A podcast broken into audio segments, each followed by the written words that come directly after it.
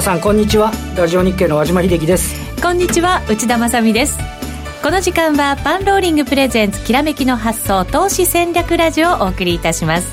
この番組はユーストリームでもお楽しみいただけます。ユーストリーム番組ホームページからご覧ください。さあそれでは早速今日のゲストご登場いただきましょう。まずは遠蔵さんこと田代岳さん。よろしくお願いします。よろしくお願いします。そしてもう一方 B コミさんこと坂本慎太郎さんです。よろしくお願いします。よろしくお願いします。まずはこれ攻めとかなきゃいけないんじゃないかなと思って、はい、いいコミさん、はい、あ僕でした。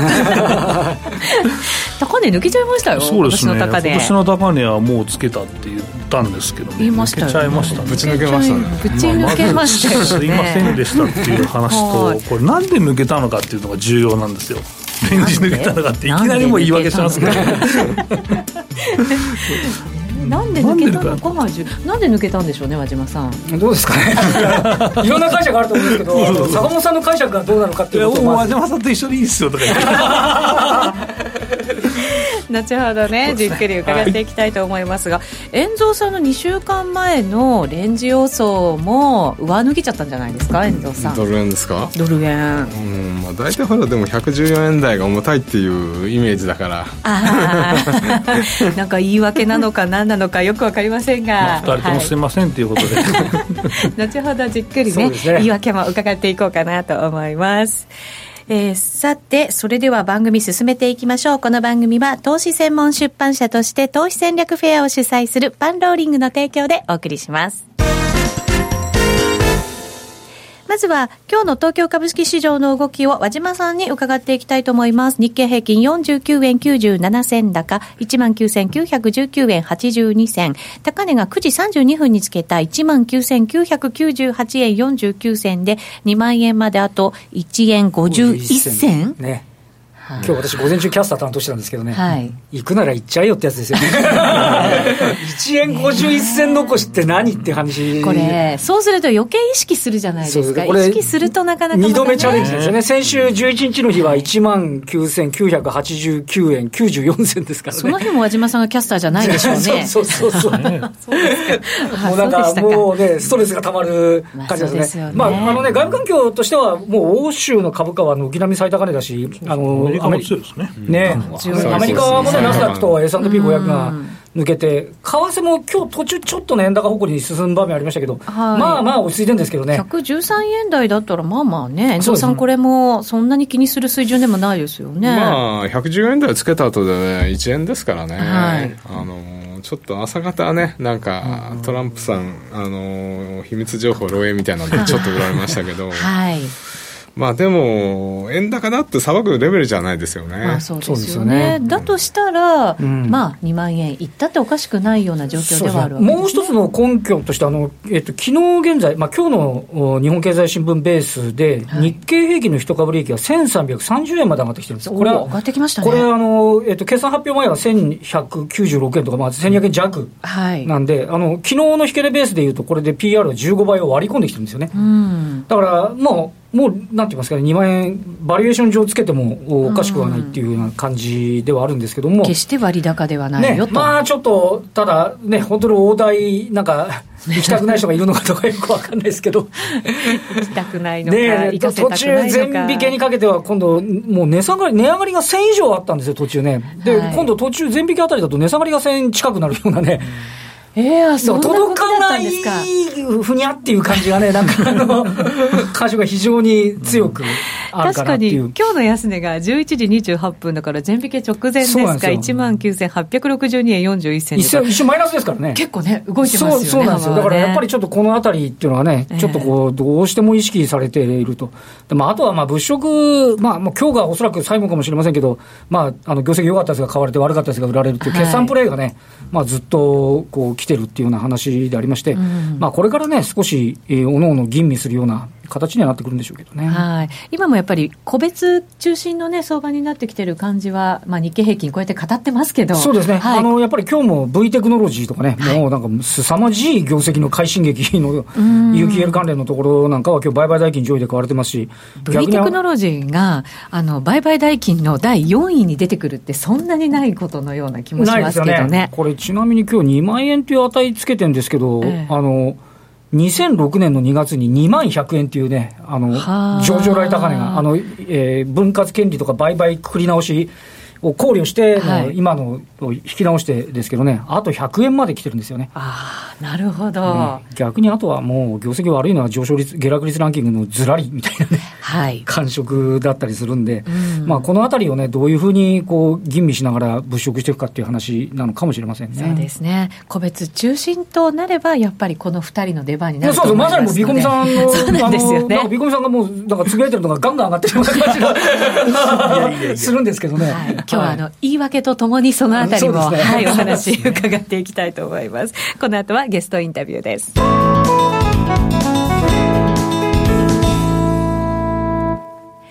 さあ、それでは改めて今日お招きしているゲスト、遠蔵さんこと田代岳さんと B コミさんこと坂本慎太郎さんです。引き続きよろしくお願いいたします。よろしくお願いします。ツイッターに言い訳タイム笑いと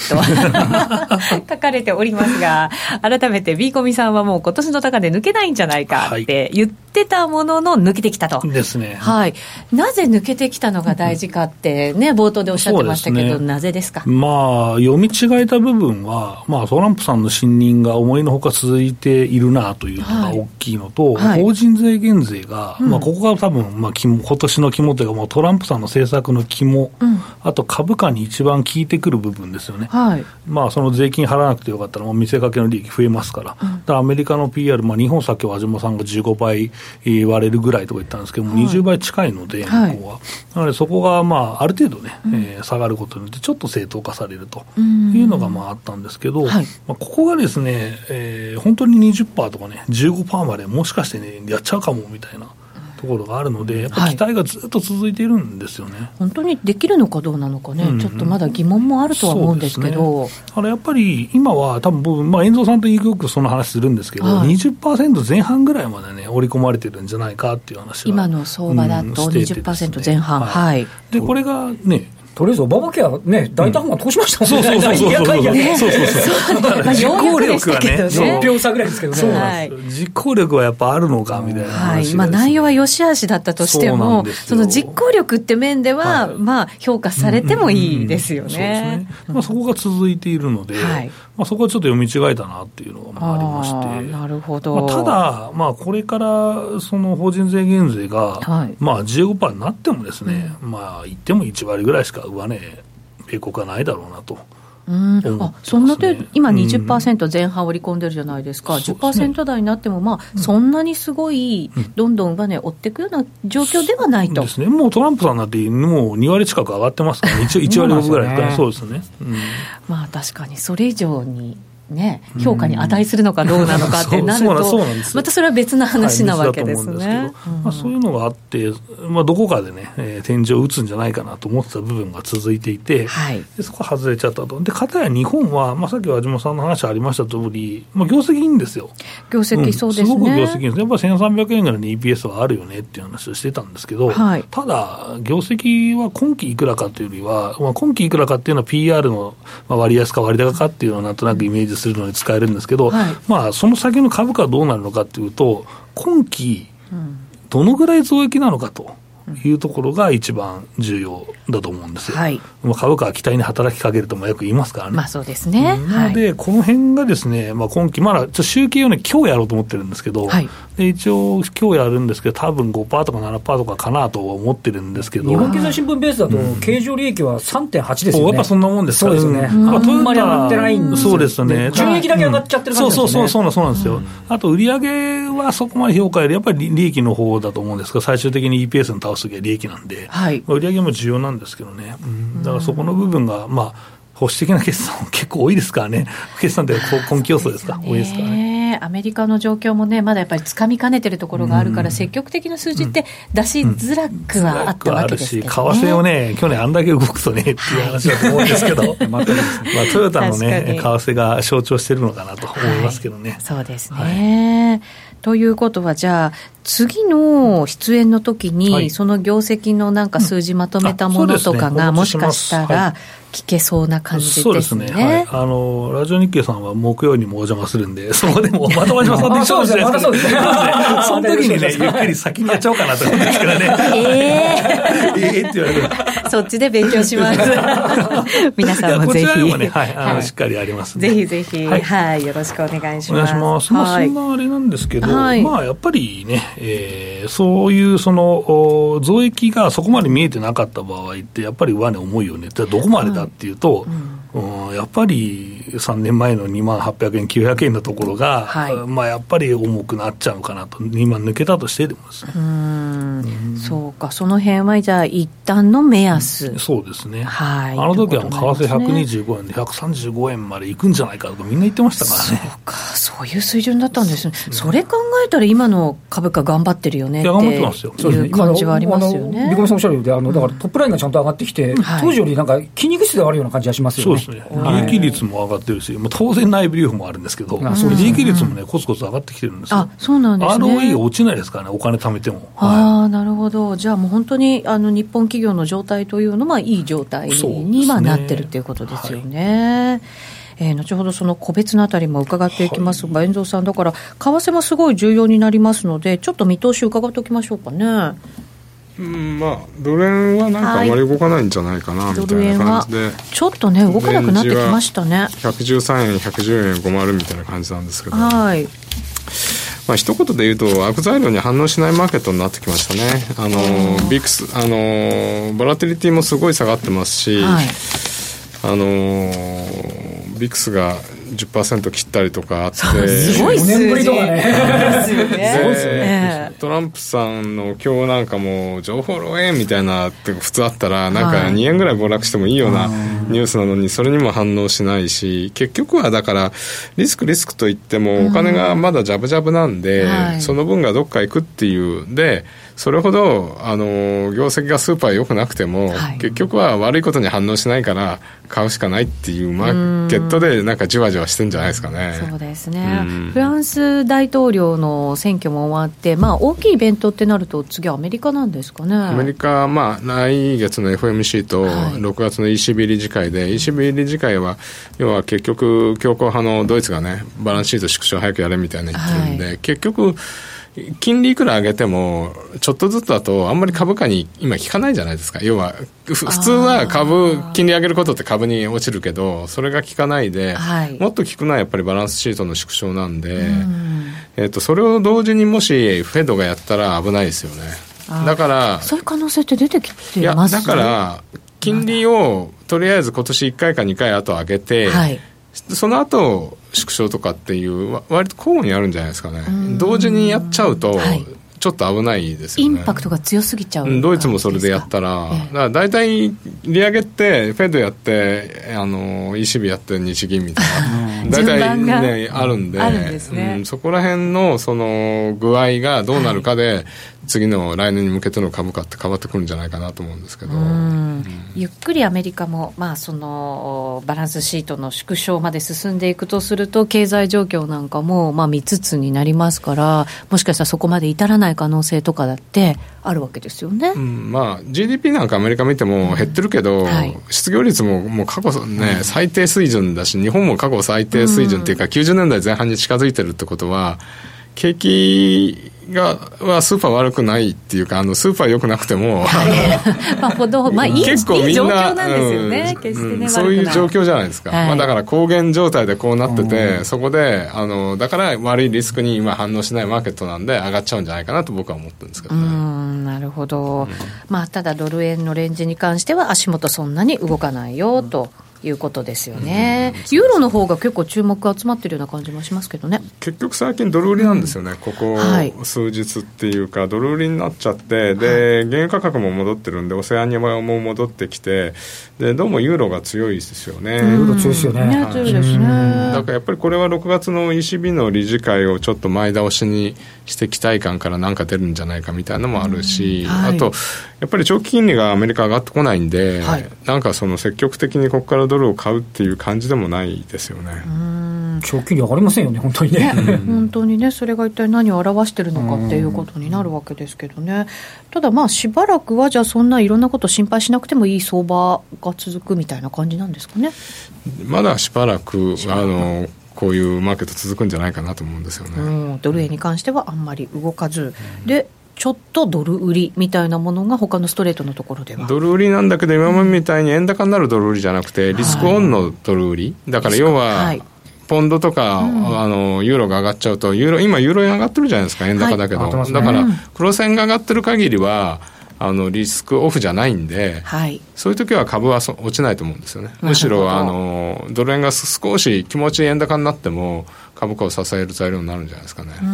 コメントにアメリカ国債にどんどん資金が入り込んでいるから意外に円安が進まないとかっていう質問入りましたけど、そういう面もあるんですかね。そうアメリカ国債に行ってるんですかね。行ってるでしょうね、うん、まあ、相変わらず欧州も金利上がったといっても全然ねついてないので、はい、日本も当然そうなので、うん、まあ、余った金はアメリカに行くっていうのは変わらないし、まあ、日本のねよく言う政府の運用だってやっぱり、その利利回りが高いアメリカに4月からやるので行きますからね、うんはい、そういうのも少なからずフローとしてはあるのかなと思いますね。はい今年の主役はユーロかな、やらないけどというコメントもいただいております。えー、そこで、遠蔵さんの今週の為替レンジ、ドル円ですね。113円ちょうどから114円50銭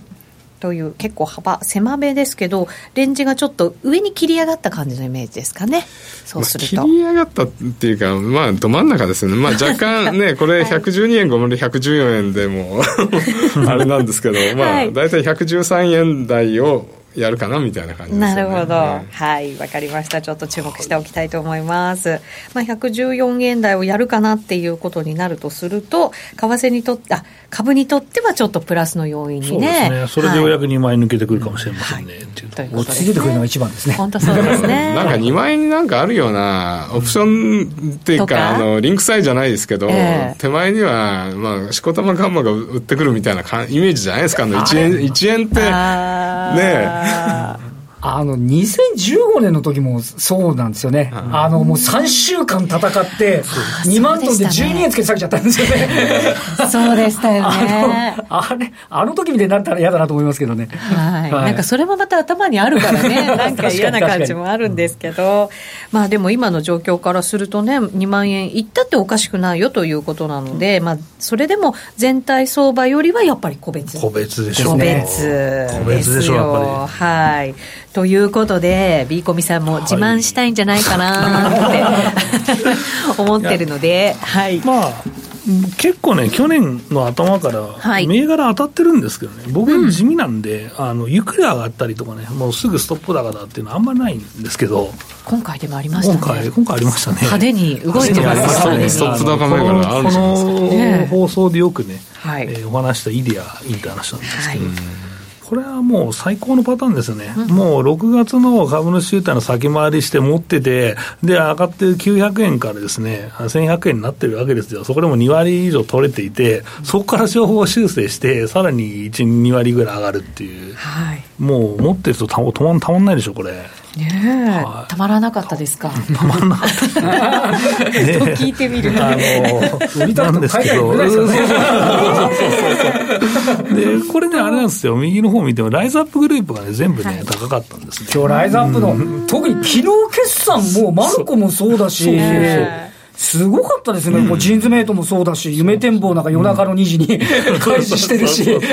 これ、すさまじかったですね、今日はね。いや、でもすごいですね、はい、本当にね、これね、この軍団というか。軍団すごいですね。ね下にもあの犬次郎さんの絵がありますけど、いただいてきました。犬次郎さん、犬次郎画伯って書いてありますけど、はい、犬次郎さんが軍団がここにありますから、まあ、こんな感じですね。なるほど、なるほど。これ本当に私もなんか、あの、もう、ライズアップに謝んなきゃいけないの、そんなの買ってどうすんの的なイメージが。あの、ずっとあって、あ、はい、で、今日来たらみんなすごい改善してて、いや、どうもすいませんでした。和島さんまでみんな謝ってんじゃないですか、今日。本当だ。ね、でも確かにね、どんどんやっぱりグループ企業を増やしていって、そこでやっぱりね、いろんなものをこう、はい、びっくりしました、マルコなんか特にびっくりしました、そうですよね、またシナジー効果出てくるのが早いですよね、そう、ね、ここのね、グループはね、優待のシナジーもですね、また、すごいですよね、これね、満館全席みたいな発表してますよね。何の資格もなかったですね、今日に関しては、本当に。そうすると、しばらくこの軍団からは目が離せないっていうね、そうですね。感じがね。本当人気のね、銘柄軍なので、あの大体空売りができないので、みんな、早めに買っといた方がいいよっていう感じです。そうですね。このところもそのね、優待先回りの話ね、たびたび聞いてきましたけどね。非常にね、ワークしてますね。はい、他の銘柄もそうですけど、うん、まあ、こういうその日経金が、まあ、上値が重いなっていう時は、やっぱり個別株で、はい、で、まあ、個人投資家そんなに動き回れない方も兼業中心にいらっしゃるじゃないですか。はい、そういう方はやっぱり、優待投資って非常にいいなと思いますけどね。うん、これ、こう先回りとして買っていて、うん、こうイデアみたいにぐわーっとすごい動きしちゃったりするじゃないですか、はい、こういう時ってやっぱり一回手締まって利確したりとかするいやしないです。あのこれ優待の権利落ち前ぐらいに買ってくる人に、買ってくださいっていう、えー、それまでだからずっとずっともう売るの腕組ん腕組んでええー、そうなんだ、でも売るときね売るときはねでもねあれですよ。相場がこの前みたいに1000円ぐらい日経平均調整しちゃうときあるじゃないですか、はい、そういう時はやっぱり弱気になってみんな売るんでそこはもう1番にボーンって売ってでそれでみんながあーってやったとこもう一回買い直して。安いところで仕込んでっていうっていうのをよく、まあ、このイデアに限らずよくやります、ね、そうなんですね、うん、そういうのもしっかりねやっぱりテクニックとして覚えておかなきゃいけませんよね、はい、そうですね。はい。もう一個ぐらいはいもう一個ぐらい自慢しときます？はい、先週出したばっかりの上がるとね皆さん嬉しいですよね、はい、僕でも結構この20銘柄っていうのはもう3年とか入ってる銘柄もあるんですよずっとね、やっぱり注目しているの、うん、ありますもんね。あります。まあそうなんですけど、うん、まあ入れたばっかりのが上がると皆さんも嬉しいかなと思ったりするんですけど、はいえー、9792日学館ですね。日学館も飛びましたね。飛びましたね。ちょうどそろそろチャートも下、そこ打って戻ってくんじゃないかなっていうところで入れたんですけど、はい、まあそこから綺麗に900円決算前まで行って、そこからまあその100円上がってもう1000円ですからね。はい。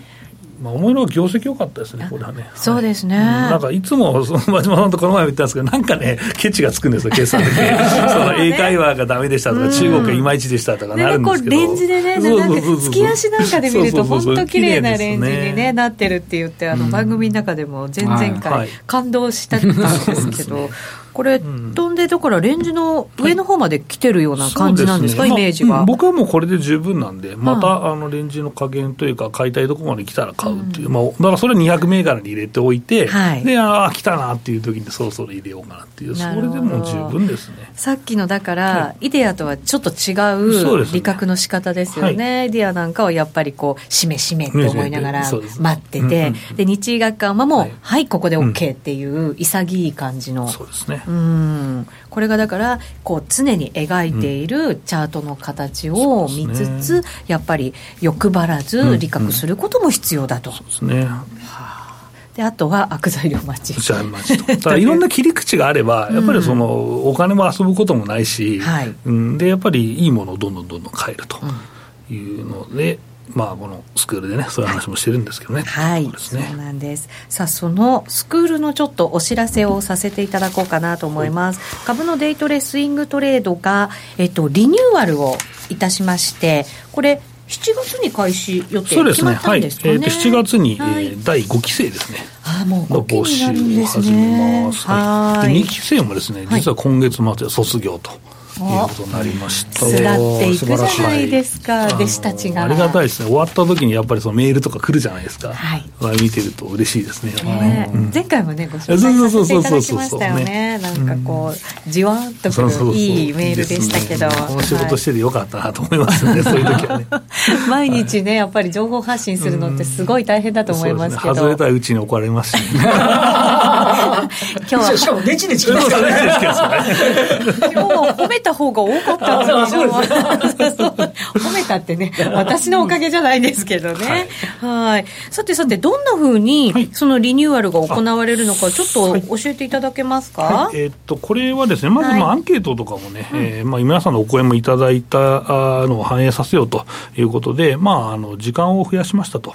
えー、と駒をちょっと増やしましたと。駒を増やした。はい。デートレと、うん、えー、あとスイングの駒をね、増やしまして。長めのトレードもだから、はい OK、う。ん、そうです、スイングも、はい、OK なので、まあ、この20メガの話を中長期にも、まあ、使えるというのは、皆さん、このラジオを聞いて分かっているので、はい、それも使っていただくこと。と、はい、あとはですね、マクロの話もね、少し補充補充して、遠藤さんにね、2コマぐらい作ってもらおうかなと思ってるんですけど。活躍していただく場面が増えましたね。はい、そうですね。はい、まあ、それをやってですね、えー、まあ、あの、7月からの募集としたいと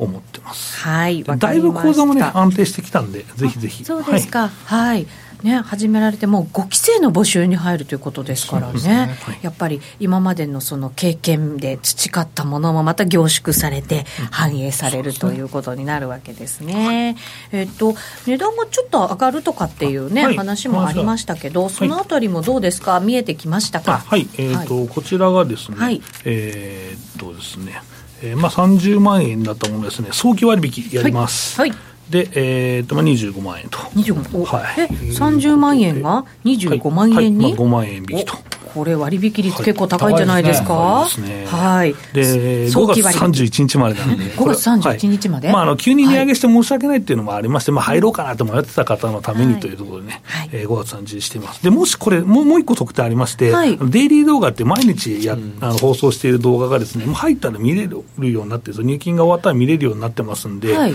えー、こちらをですね、予習に使っていただければと。っていうことは、じゃあ、始まる、その自分がお金を払って、始まるスクールの前からもう見れちゃうそうそうそう、普通のあの特典の動画もあるんですけど、はい、それ見ながらデイリーも見てですね、うん、えー、まあ、備えていただければなと思います。なるほど、なるほど、あの本格的なね、板読みを動画でまたこれ、講座でやってくれるっていうのも、他ではない、ね、ね、大きな特典ですしね。はいはい、なので、ぜひぜひこちらご注目いただきたいと思います。はい、番組の中でも、あの、ビコミさんのピックアップ銘柄、ね、いろいろ伺ってますけど、そういう話も漏れなくね、はい、ね。毎日配信されるということになりますので、はい、ぜひ皆さんの参考にしていただきたいと思います。詳しくは番組ホームページからご確認ください。もう一つ、メルマガ、はい、登録、はい、お願いしておりまして、はい、あのなかなか私、多分登録してるはずなんですが、はい、なかなか届かずですね、はい、もう一回入れちゃったりしたんですけど、これはね、すみません、まだ実はですね、僕が書いていないっていう、